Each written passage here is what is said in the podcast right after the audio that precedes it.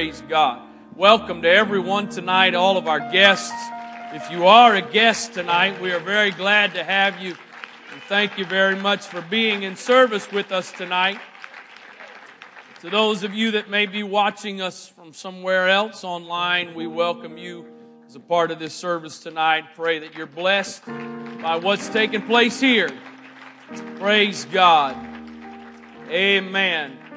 I want to, if you remain standing for a moment, I want to continue tonight with what I started last week.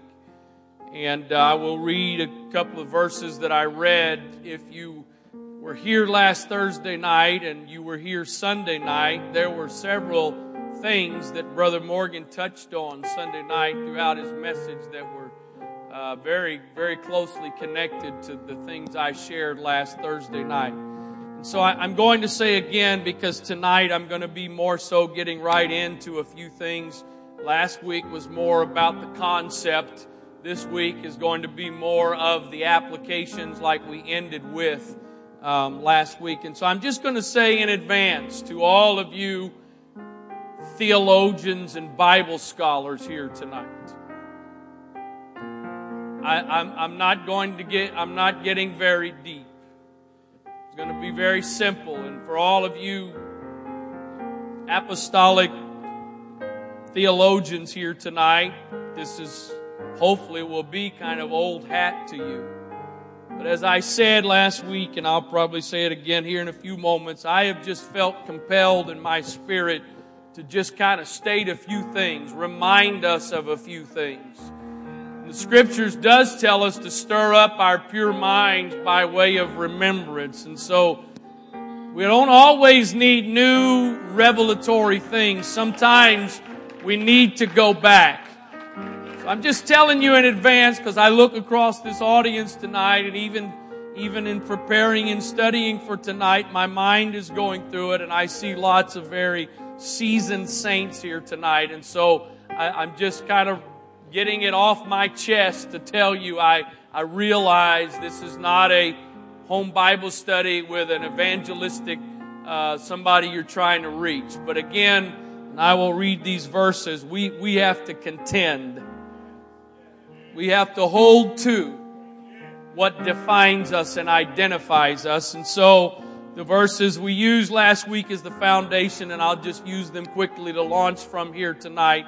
Jude, verse 1. There's only one chapter in Jude. Jude, verse 1. Jude, the servant of Jesus Christ and brother of James, to them that are sanctified by God the Father and preserved in Jesus Christ and called. Mercy unto you and peace and love be multiplied. Verse 3, Beloved, when I gave all diligence to write unto you of the common salvation, it was needful for me to write unto you and exhort you that you should earnestly contend for the faith which was once delivered unto the saints. For there are certain men crept in unawares. Somebody say unawares. That means we didn't realize they were there who were before of old ordained to this condemnation, ungodly men, turning the grace of our God into lasciviousness and denying the only Lord God and our Lord Jesus Christ. Father, thank you for another privilege, another opportunity and the privilege of being in your presence tonight. Thank you for your spirit that has been in this sanctuary tonight that I believe, God, you have touched hearts and lives tonight perhaps in ways we are not even aware of, we have not discerned, but you have done it, and I thank you for that, Lord. I pray, God, now that you would continue to work in this place tonight, and that you would now speak to us through your word, that your spirit would minister to us, that you would give us hearts and minds that are open to the to your word, to the seed of your word to be planted in our lives once again, that it might produce in us and through us what you desire, Lord in the name of Jesus Christ. In Jesus' name. God bless you. You may be seated. I want to just quickly read a couple of other translations again tonight, just giving you a little flavor of what these verses are saying. The Amplified, Beloved, my whole concern was to write unto you in regard to our common salvation. I, again, he was basically saying, I, I was just going to sit down and write and share some things with you. But I found it necessary. Once I started to do that, I found it necessary and was impelled for, impelled to write you and urgently appear to, appeal to you, appeal to and exhort you to contend for the faith which was once for all. If you can't read that, join the club. I'm having problems reading that myself. Probably should just turn around and look on the screen. I did, I hear you, hear you. I did buy my first set of reading glasses.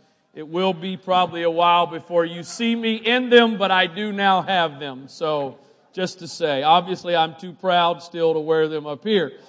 So I'm fumbling around like I can't read. For certain men have crept in stealthily.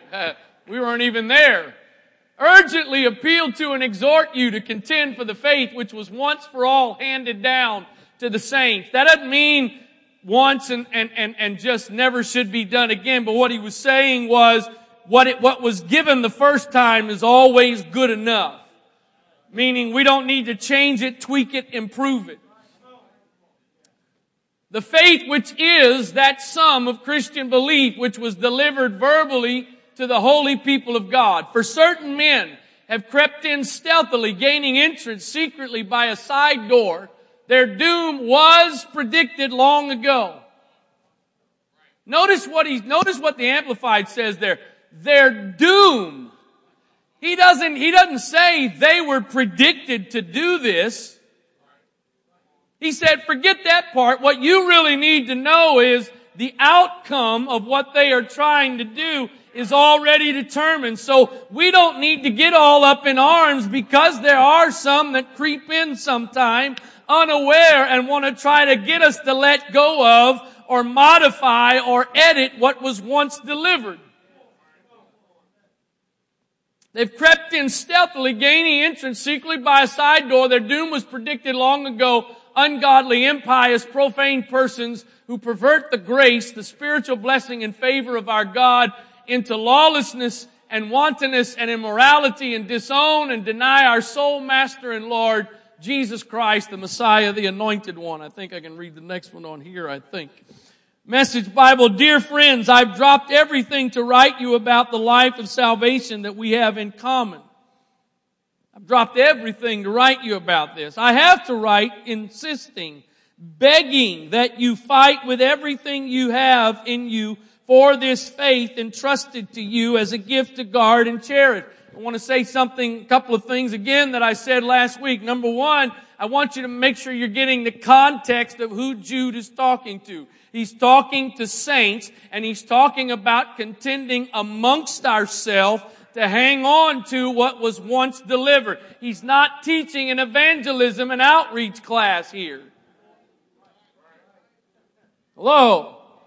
He's not instructing us how to go out and reach the world because we don't go out and reach the world by just contending for the faith. We go out and we share our testimony and we tell how good God is and how much God loves us and what God's done for us, but we don't go out intending to contend for. And that doesn't mean we don't share our faith, but we're not, He's not talking to what we're doing out there. He's talking about in here. So contend for what was delivered to you, what has been entrusted as a gift to guard and cherish. We amongst ourselves, not fighting humans per se, but standing for what has been given to us.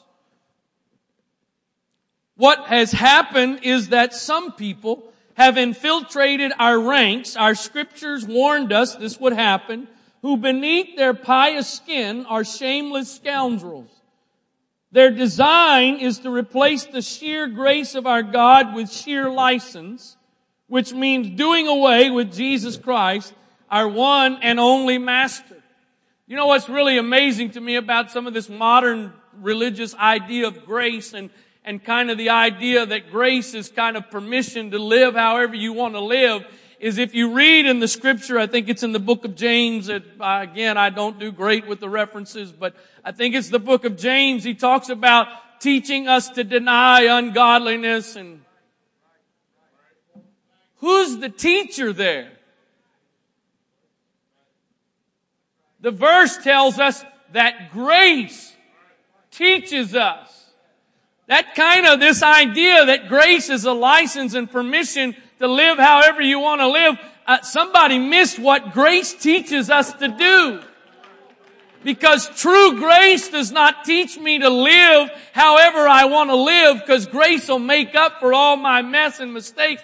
Grace, true grace teaches me that I want to live the way He wants me to live. But there are those that have crept in amongst us and there are those that have written amongst us and broadcasted amongst us. That because of God's grace, we just, we just got freedom to live no. So Jude is saying we must contend. And so, as I said last week, I believe there are some things and, and, and, and I, at this point was what I feel and think I will go at least one more week along these lines perhaps, but I, am sure I won't cover everything. I'm just trying to cover the primary points that I feel that God is impressing upon me to cover. And so there are some things that are, that are our apostolic identity. I'm afraid that most of the time when we say that, that term, our instant thought is external appearance. Our apostolic identity is not just our appearance. Our apostolic identity has to do with our doctrine, those things that we believe and hold fast to that if we give up those things, we lose our identity. And as was touched on Sunday night, we lose our power and anointing. So, I ended last week with the first thing, what I personally, just opinion, I guess, belief, the most foundational thing, and we find that in Deuteronomy 6 and 4, Hear, O Israel, the Lord our God is one Lord. And, and we, we, most of the time, we put that now in the context of the Trinity, and that's, that's one of our big go-to verses when it comes to the Trinity. And that's not what that verse was initially written about, had nothing to do with the Trinity. Again, I know I said it last week, but as Bishop always says, the essence of teaching is repetition, so let me repeat. God was speaking to a group of people, a nation of people who were surrounded by nations that, that believed in multiple gods. And so he's telling them there is only one God. I'm that God. And so what I do think this verse does apply as we use it, but that's not its primary purpose. And so let me just insert sometimes we feel a little bit intimidated because we are in the minority in the Christian world because we do not believe in the doctrine of the Trinity. They were in the minority. And in fact, I think the minority they were in and the way they had to live it and face it was more challenging than what you and I have to face. But addition to that, it's not just simply the fact that there's, that, that He is one. It's also the fact that He is the only one. I did not have these last week and I will also say right now, especially the material I intend to get into here tonight, I have included some stuff that I will not cover, some extra verses and stuff, so that if you, if you would like these notes for your own personal benefit, you can get into some of that stuff later. So I did add this, which kind of deals with last week, and so I just want to read it quickly and then we'll move on. But again, this idea, it's not just that, that Hear, O Israel, the Lord our God is one, and so, you know, for us, there, there, you know, this, we're, we're one God people. It's not just that, but he was also saying there is no other God Isaiah 44 and 6, thus saith the Lord, the King of Israel and his Redeemer, the Lord of hosts. I am the first and I am the last and beside me there is no God. Deuteronomy 32 and 39, see now that I, even I am he, and there is no God with me. I kill and I make alive. I wound and I heal. Neither is there any that can deliver out of my hand. You know, sometimes I think when we think of you know, you kind of, we think of this the idea of opposites. If We think of the devil. What's the opposite of the devil? I think subconsciously, I know if I ask you that, a bunch of you'd get it right, but I think subconsciously we often think as the opposite of devil is God. And God is not the opposite of the devil. The opposite of the devil is angels. God has no opposite because God has no equal. You can't have an opposite when there is nothing else. There's only one God. The devil's not the opposite of God. He was created by God, so he's not the opposite of God. And I insert that just to remind you, God is bigger than the devil. Don't ever forget it. Isaiah 43 and 10, ye are my witnesses, saith the Lord, and my servant who I am, who I am, whom I have chosen that ye may know and believe me and understand that I am He. Before me there was no God formed, neither shall there be after me. I, even I, am the Lord, and beside me there is no Savior. I'm sorry, I'm, I, I really, genuinely, out of, in a sense of compassion, I am sorry to tell you, everybody is not on a different path to the same place.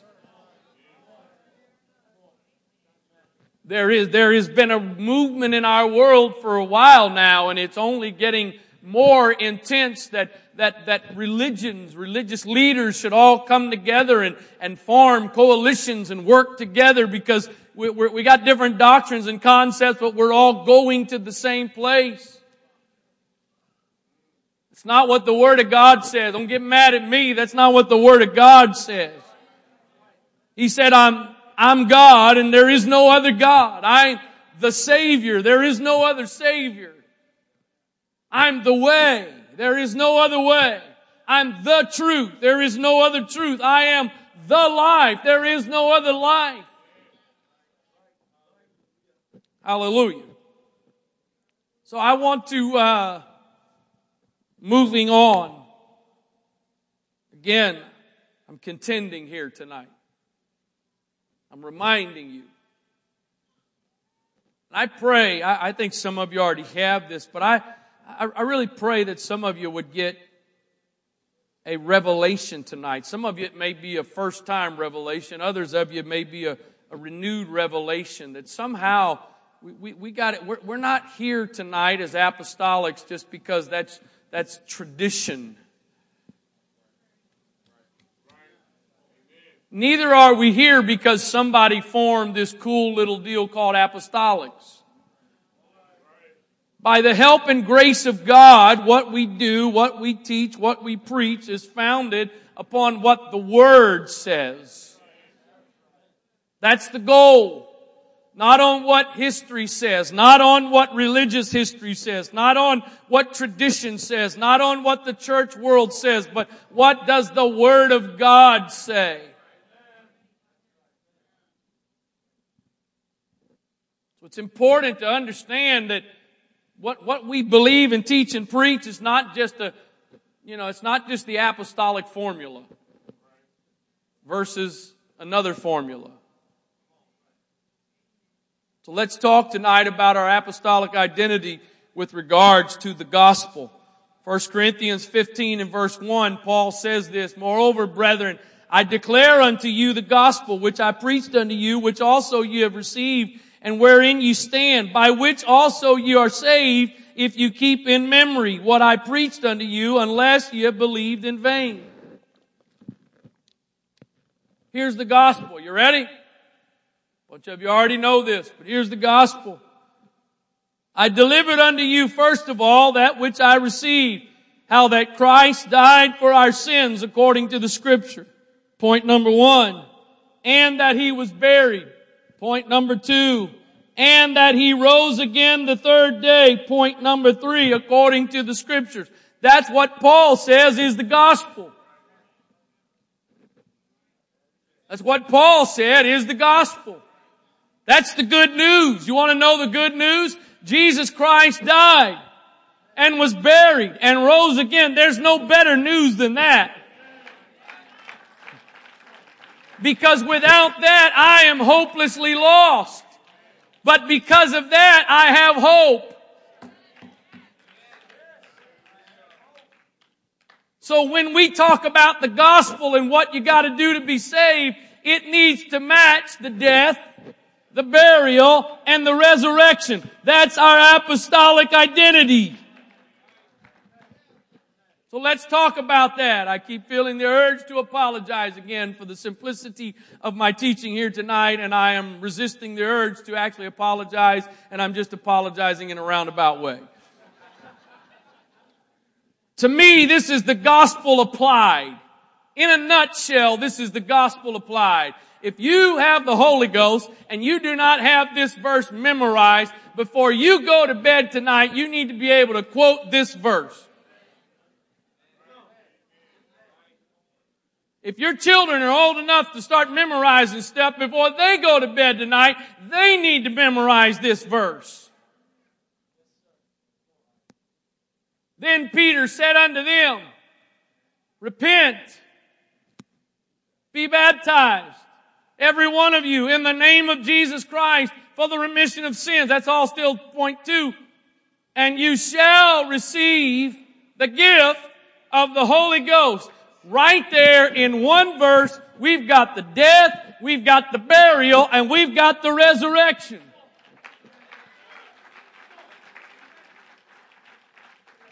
We just use Acts 2.38 because it's the cool thing the Pentecostals and Apostolics can use. We use it because it summarizes what the gospel is and how we participate and apply the gospel.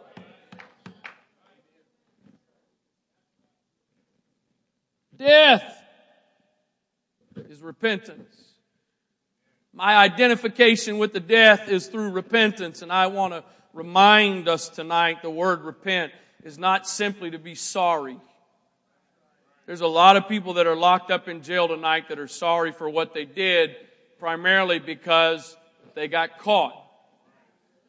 And some of them that will get out will get out and end up doing the same thing again because they did not repent. To repent, according to Thayer's, means to change one's mind. Feel a meddling coming on for a moment. When we as believers stumble and fall in our walk with God and claim we repent, we have not, according to this definition, truly repented until I have a change of mind. Meaning, when all I do is say I'm sorry, but don't really intend to refrain from what I did and am not really made up my mind to go back and change the way I think about it, I have not repented, I've just apologized. I think we do a lot more apologizing in our praying than we do repenting.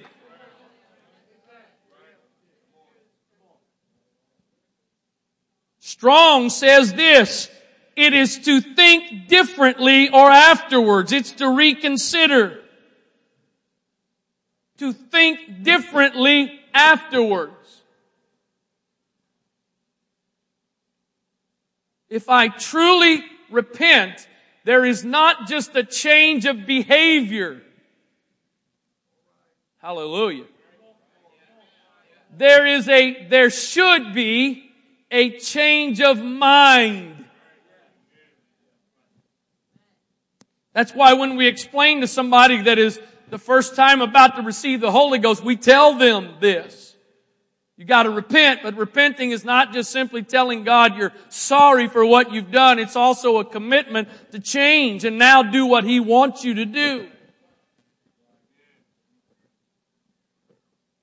Listen to what the Amplified, the way the Amplified Bible says it, it gives this word give some good, good uh, clarity on this word, repent. And Peter answered them, repent.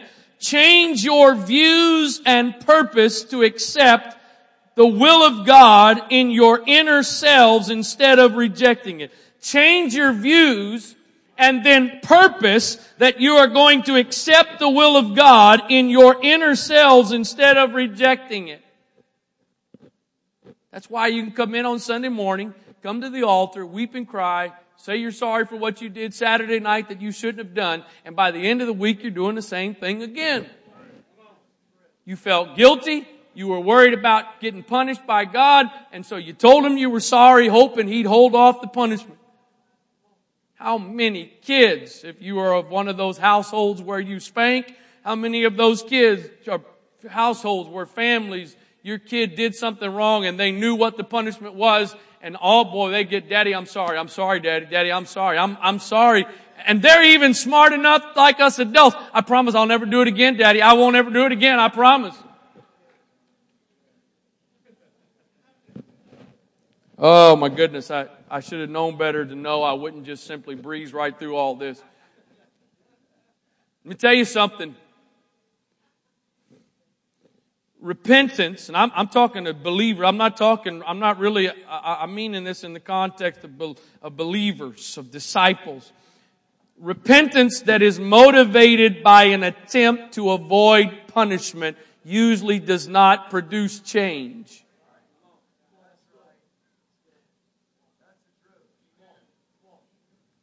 I've heard, I've heard sinners that have said they were facing certain situations near death and they prayed, God, if you will get me out of this, I will serve you for the rest of my life. And, and some of them have pretty much held up to that. But I gotta tell you, I've also heard of a lot of Christians that were facing some situations and their prayer was, God, if you'll get me out of this, I promise I'll change and never do this again.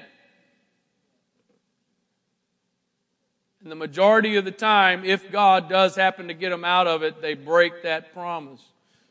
Because again, there was no change of heart, no change of mind. So, back to the gospel. Death, repentance is how we apply the death. Repentance is the automatic, should be the automatic response to the kingdom coming in our lives. Matthew 5, excuse me, 3 and 2, and saying, Repent ye, for the kingdom of heaven is at hand. First thing you do to encounter the kingdom, there's got to be some repentance. Luke 24, 47, and that repentance and remission of sin should be preached in his name among all nations, beginning at Jerusalem. Not trying to be unkind here tonight, and I know we have a few guests, and I please would ask you to understand I'm not trying to be judgmental of the rest of the world. We're, we're, we're, we're trying to more so talk amongst ourselves here tonight and, and you're listening. There's a lot of people out there that want to tell you a plan of salvation that you, have, you hear nothing about repentance in that plan.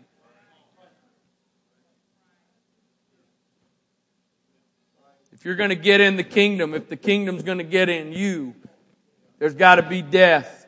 That old man has got to die. Again, if you're interested, some notes, there's some several more verses dealing with repentance. Repentance, according to 2 Corinthians 7 and 10, godly sorrow worketh repentance to salvation, not to be repented of, but the sorrow of the world worketh death. That means that the point of godly sorrow to produce repentance is to bring salvation. True repentance, the point of true repentance is not to bring guilt and condemnation to make you ashamed of yourself and feel bad and horrible. It's to bring you to repentance so that you can ultimately have salvation. Amplified says it this way, godly grief and the pain God is permitted to direct produce a repentance that leads and contributes to salvation and deliverance from evil, and it never brings regret.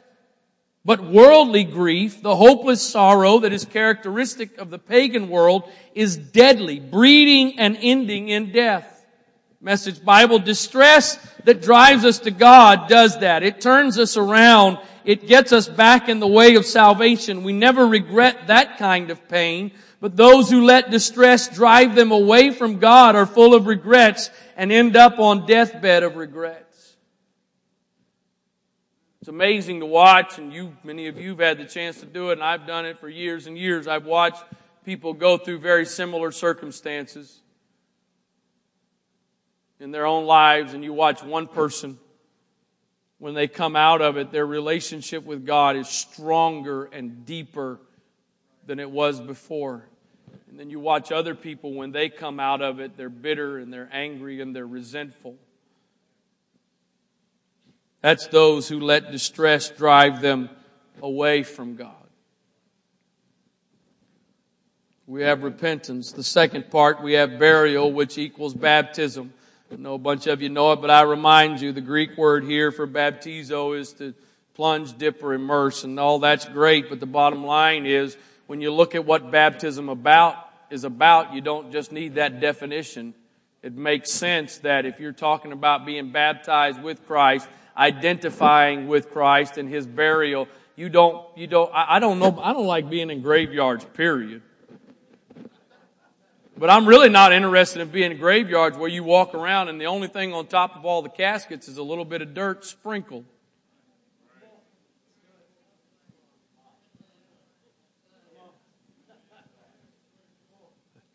Do we need interpretation for the tongues? When you bury, you put all the way under because of what it signifies, what it represents. We don't just baptize by immersion because that's what we apostolics do to make us different. No, it's what we do because of what it's identifying us with. What it represents. Romans 6 and verse 3, know ye not that so many of us as were baptized into Jesus Christ were baptized into His death. Therefore we are buried with Him. How? By baptism. Does that take any interpolation to get that? Do you need me to expound upon that to bring you to the knowledge that we are buried with him by baptism? That just kind of says it, doesn't it? We are buried with him by baptism into death. That like as Christ was raised up from the dead by the glory of the Father, even so also we should walk in newness of life. Colossians 2 and 12 we are buried with him in baptism, wherein also ye are risen with him through the faith of the operation of God who hath raised him from the dead. Galatians 3.27, for as many of you as been baptized into Christ have put on Christ. 1 Peter 3.20, which sometimes were disobedient when once the long suffering of God waited in the days of Noah while the ark was a preparing wherein few, that is eight souls, were saved by water. Interesting point there, isn't it? The thing, the thing that destroyed the world was the same thing that saved the eight. We say water destroyed the world, but also the scripture says water saved the eight. Guess it just depends on how you're applying the water. The like figure whereunto even baptism doth also now save us. Not the putting away of the filth of the flesh, but the answer of a good conscience toward God by the resurrection of Jesus Christ. Folks, baptism again is not just what we do as a neat little part of being an apostolic. It's based on our doctrine, which is, which is based upon the principles of the Word of God. And, and let me just pause for a moment. There, there is a pretty, uh, more and more common terminology and, and concept of baptism taking place in, in, in, amongst Christians today and, and really to a degree amongst some that are somewhat similar to us. And, and that is they, they, they talk about baptism and, and baptism is a, it's about a public identification with Christ. So they have special baptismal Sundays because that's, that's a part of your baptism, that's a part of your outward identification with Christ. I, I, I, I've studied it in the past. I've studied it again in preparation for tonight. I do not, I personally, and if you, if you know something different than that, help me out. I do not find any principle in scripture about baptism that makes the point of it about our public identification with Christ. I've just read to you what baptism is about.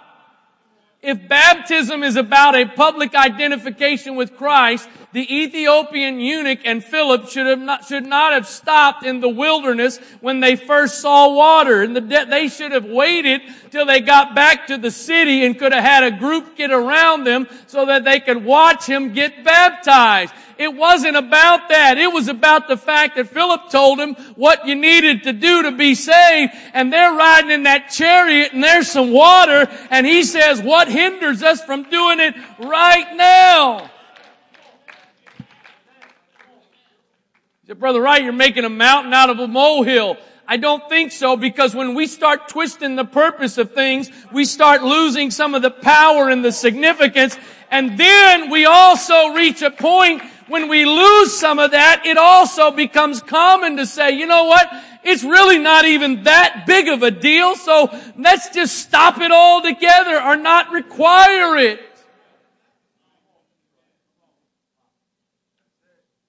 Some of you have been blessed to be baptized in one of the clean, warm horse troughs at Antioch.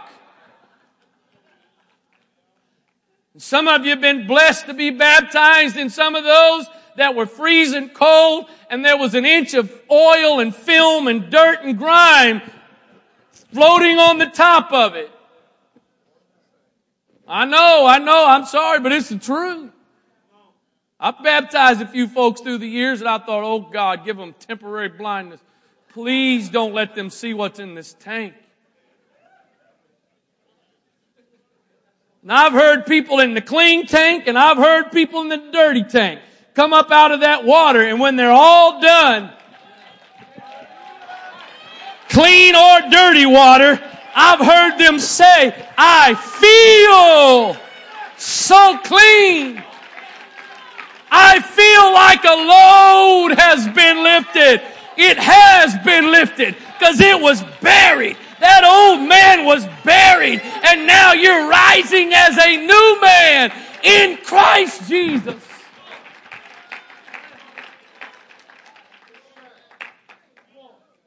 I, I don't want to embarrass my son. We, somebody, I forget where I was, may have been Brother Morgan. Somebody recently, I was in a conversation somewhere and a preacher talked about how they've gotten home sometimes and their kids have told them, I didn't give you permission to tell that. So I'm, I'm trying to think about that, but it's just the, it's just the, it's just the, the, um, it's just the lot in life if you're the PK. Timothy got baptized. He was five years old, I think. It's one thing to me for an adult to come out of the water and say that. It doesn't make sense to my natural man. I'm just telling you, I know all you spiritual folks out there, all that makes sense, but it don't make sense to me, even as the preacher, for somebody to get out of that water and say, I feel so clean. It was just, but because of what happens, I believe it. Timothy came up out of the water five years old and as he broke the plane of that water, tears started streaming down his face. He and I were walking downstairs, and he said, Dad, what is it about that water? It's like magic. It makes tears shoot out of your eyes. Five years old, he didn't have a big load to be lifted, didn't have a bunch of junk to wash off, but something still happened in the water of baptism.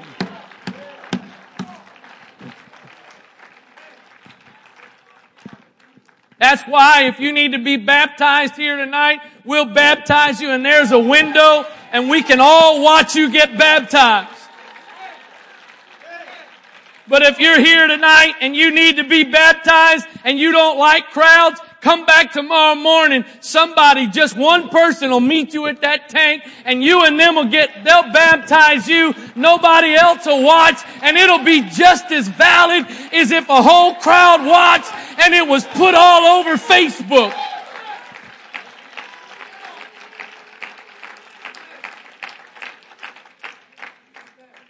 Sorry, I'm sorry, but when we talk about it being our public identification with Christ, we really trivialize and reduce the significance and the importance of what it's all about.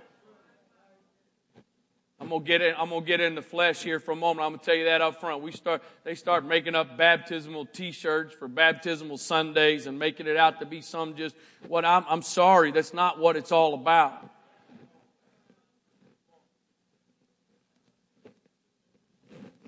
Death, repentance, burial, baptism. Thank God it doesn't end there. We identify with resurrection by the infilling of the Holy Ghost because that's us being born again as a new man. John chapter 5 and verse number 8. The wind bloweth where it listeth and thou hearest the sound thereof, but canst not tell whence it cometh and whither it goeth. So is every one that is born of the Spirit. Romans 6 and 4, we read this already, but let's read it in this context.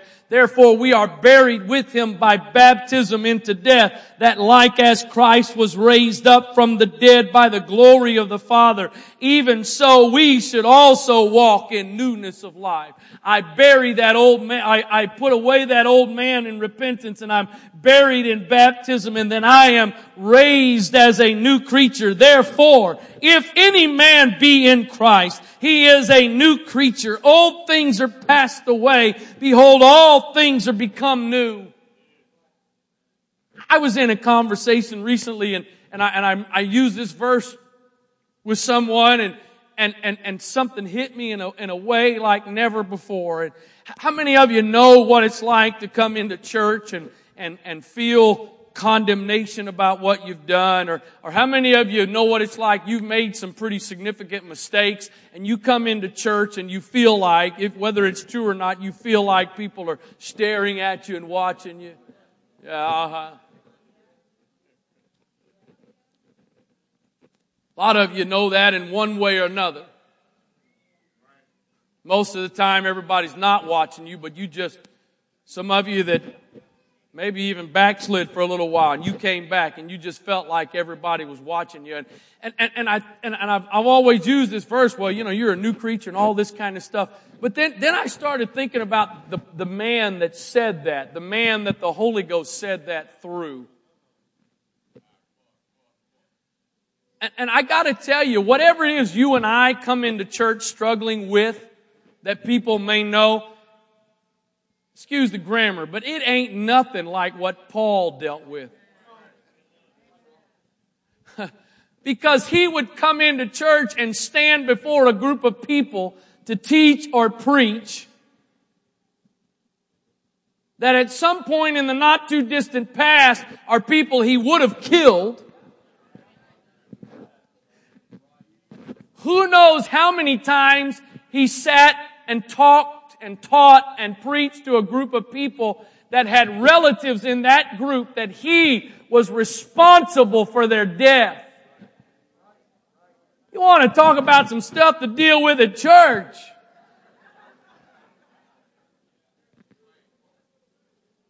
And yet he said, if any man be in Christ, if any man is baptized into Christ, if any man puts on Christ, he is a new creature. To me, that's the only way Paul could stand there week after week, day after day, and preach and teach the people is because he believed that he had become a new creature in Christ.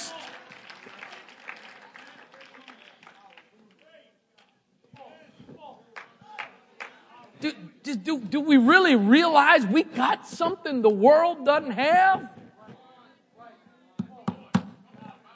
No program can do, no education can do, no, no, no organization can do.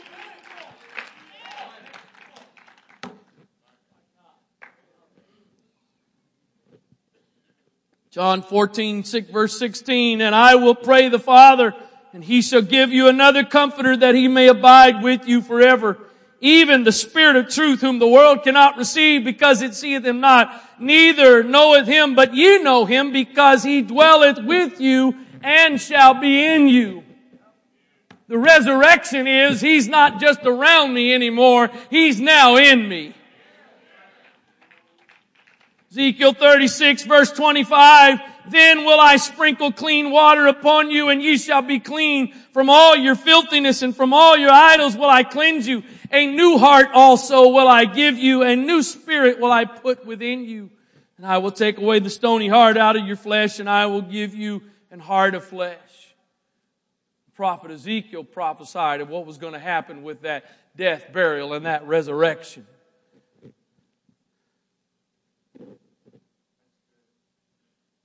Here's the other thing that's so important to me, and another very significant thing about this is not only does repentance and baptism and the infilling of the Holy Ghost match what Paul said with the death, the burial, and the resurrection, but actually it goes way back before that to a pattern that God established with the children of Israel not too long after they came out of Egypt. Because you see the same thing in the tabernacle. It starts with an altar, repentance. Then you go to the brazen laver, water, washing, baptism. And it's not until you go by those two things that you can then get in the holy place where the presence of God is. And as most of you know, and some of you may not know, but just a reminder, tribes of Israel were to encamp around that tabernacle, that tent. But the tribe that was always positioned in front of it was the tribe of Judah, which is praise. Because the only way to ever get into His presence, you've got to start with some praise. That is the entryway into the tabernacle. But I want you to also just notice real quick, it's possible to be involved in praise and then never even get in.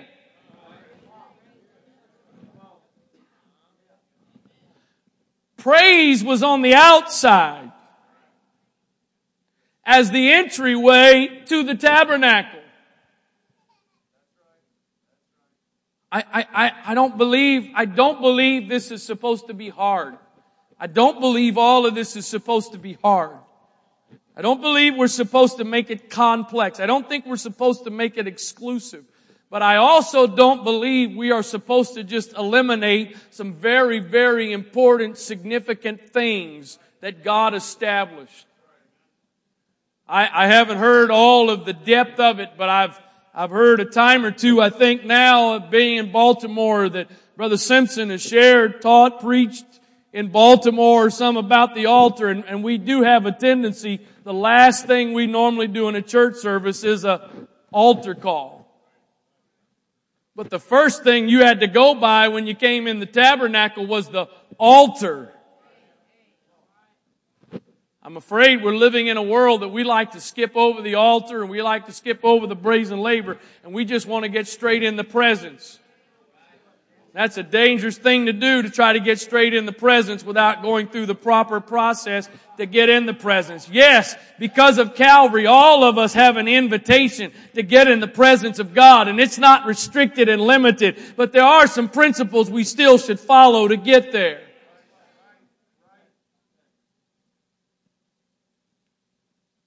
So that's another part of our identity, the gospel. And I want to touch on one more thing tonight as I close, and it'll only be just a few minutes, but death, burial, resurrection, resurrection, the infilling of the Holy Ghost. And a part of our apostolic identity is we believe there is an evidence of the infilling of the Holy Ghost. We believe that in scripture there is only one common evidence that a person received the Holy Ghost. Acts chapter 2 verse number 1. When the day of Pentecost was fully come, they were all with one accord in one place, and suddenly there came a sound from heaven as of a rushing mighty wind, and it filled all the house where they were sitting, and there appeared unto them cloven tongues like as of fire, and it sat upon each of them, and they were all filled with the Holy Ghost and began to speak with other tongues as the Spirit gave them utterance. That was not intended to be a one time experience. That was intended to be the pattern from the beginning.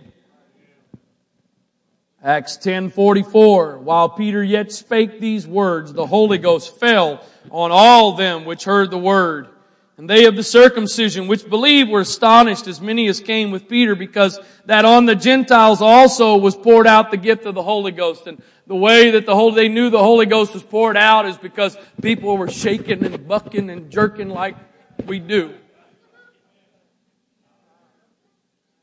No. There was a reason why they knew the Holy Ghost was poured on them. For, because they heard them speak with tongues and magnify God. Then answered Peter, Can any man forbid water that these should not be baptized which have received the Holy Ghost as well as we? For with stammering lips and another tongue will he speak to this people to whom he said, This is the rest wherewith you may cause the weary to rest. This is the refreshing, yet they would not hear. Part of our apostolic identity is we do not believe that speaking in tongues is just an experience that is give or take. If you have it, great. If you don't, oh well.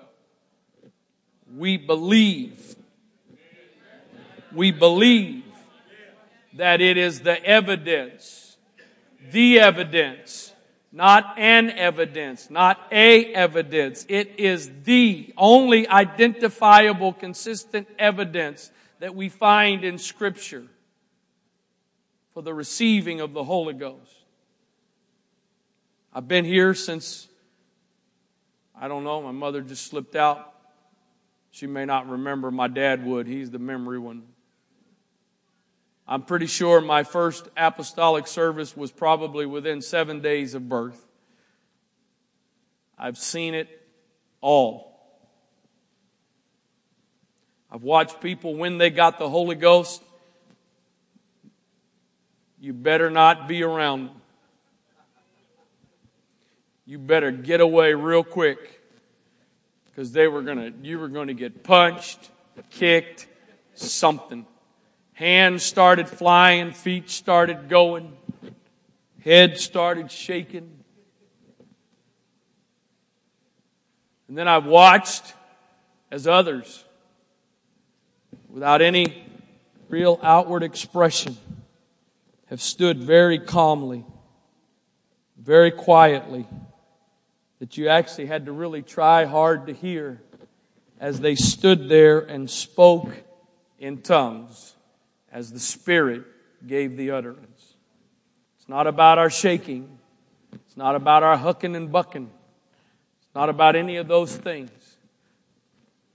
You don't have to shake to get the Holy Ghost. You may not shake when you get the Holy Ghost. You don't have to jump. You don't have to dance. You don't have to run. You don't have to shout. You don't have to do any of those things. You may, you may not. My personal opinion is God has a lot of respect for your personality.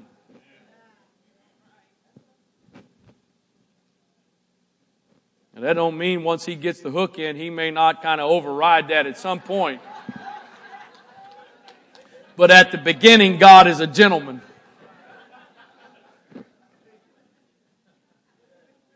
That's probably the reason why some, in the quietness of their home, in their bedroom or living room, with nobody else around, can to receive Holy Ghost. Brother Kimbrell, am I not correct that in sitting in Germany in a living room with you on your mother's lap?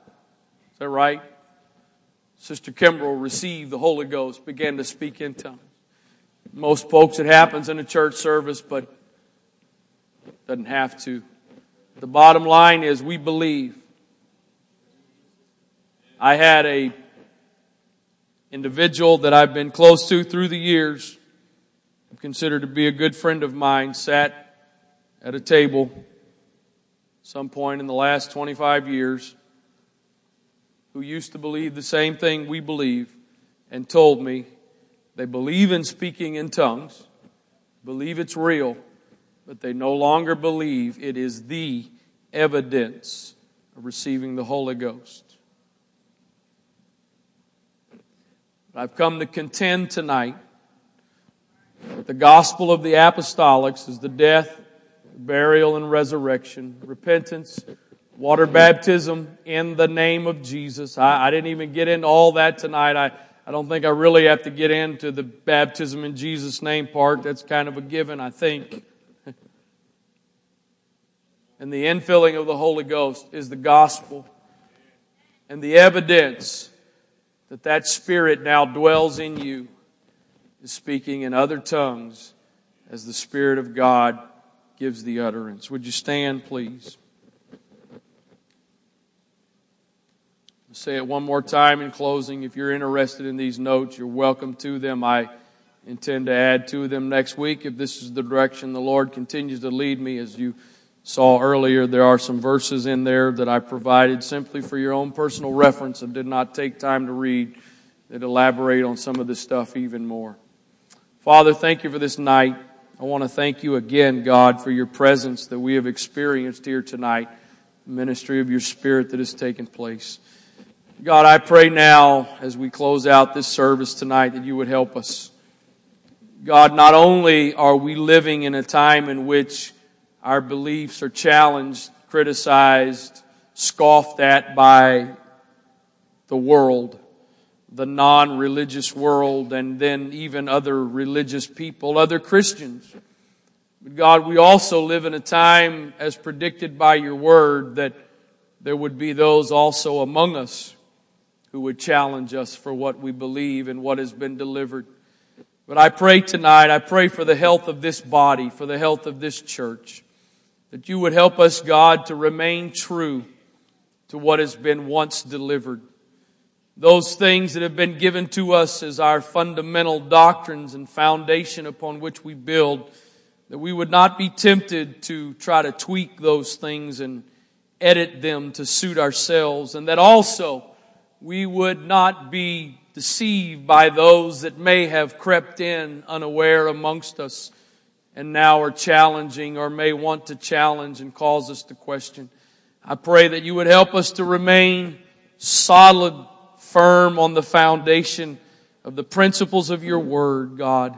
In the name of Jesus Christ, give us the wisdom that we need. Give us the discernment that we need, God, because of the traps that the enemy would like to set in our lives, that we would be aware, that we would be able, God, to perceive and not be taken unaware, Lord. In the name of Jesus Christ, God, I pray as we close tonight that if it hasn't already happened, that you would give some revelation tonight, some fresh revelation.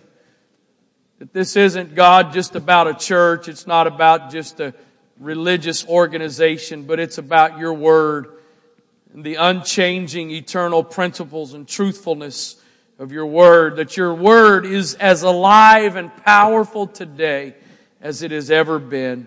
In the name of Jesus Christ, in Jesus' name, amen. God bless you. Jesus' name.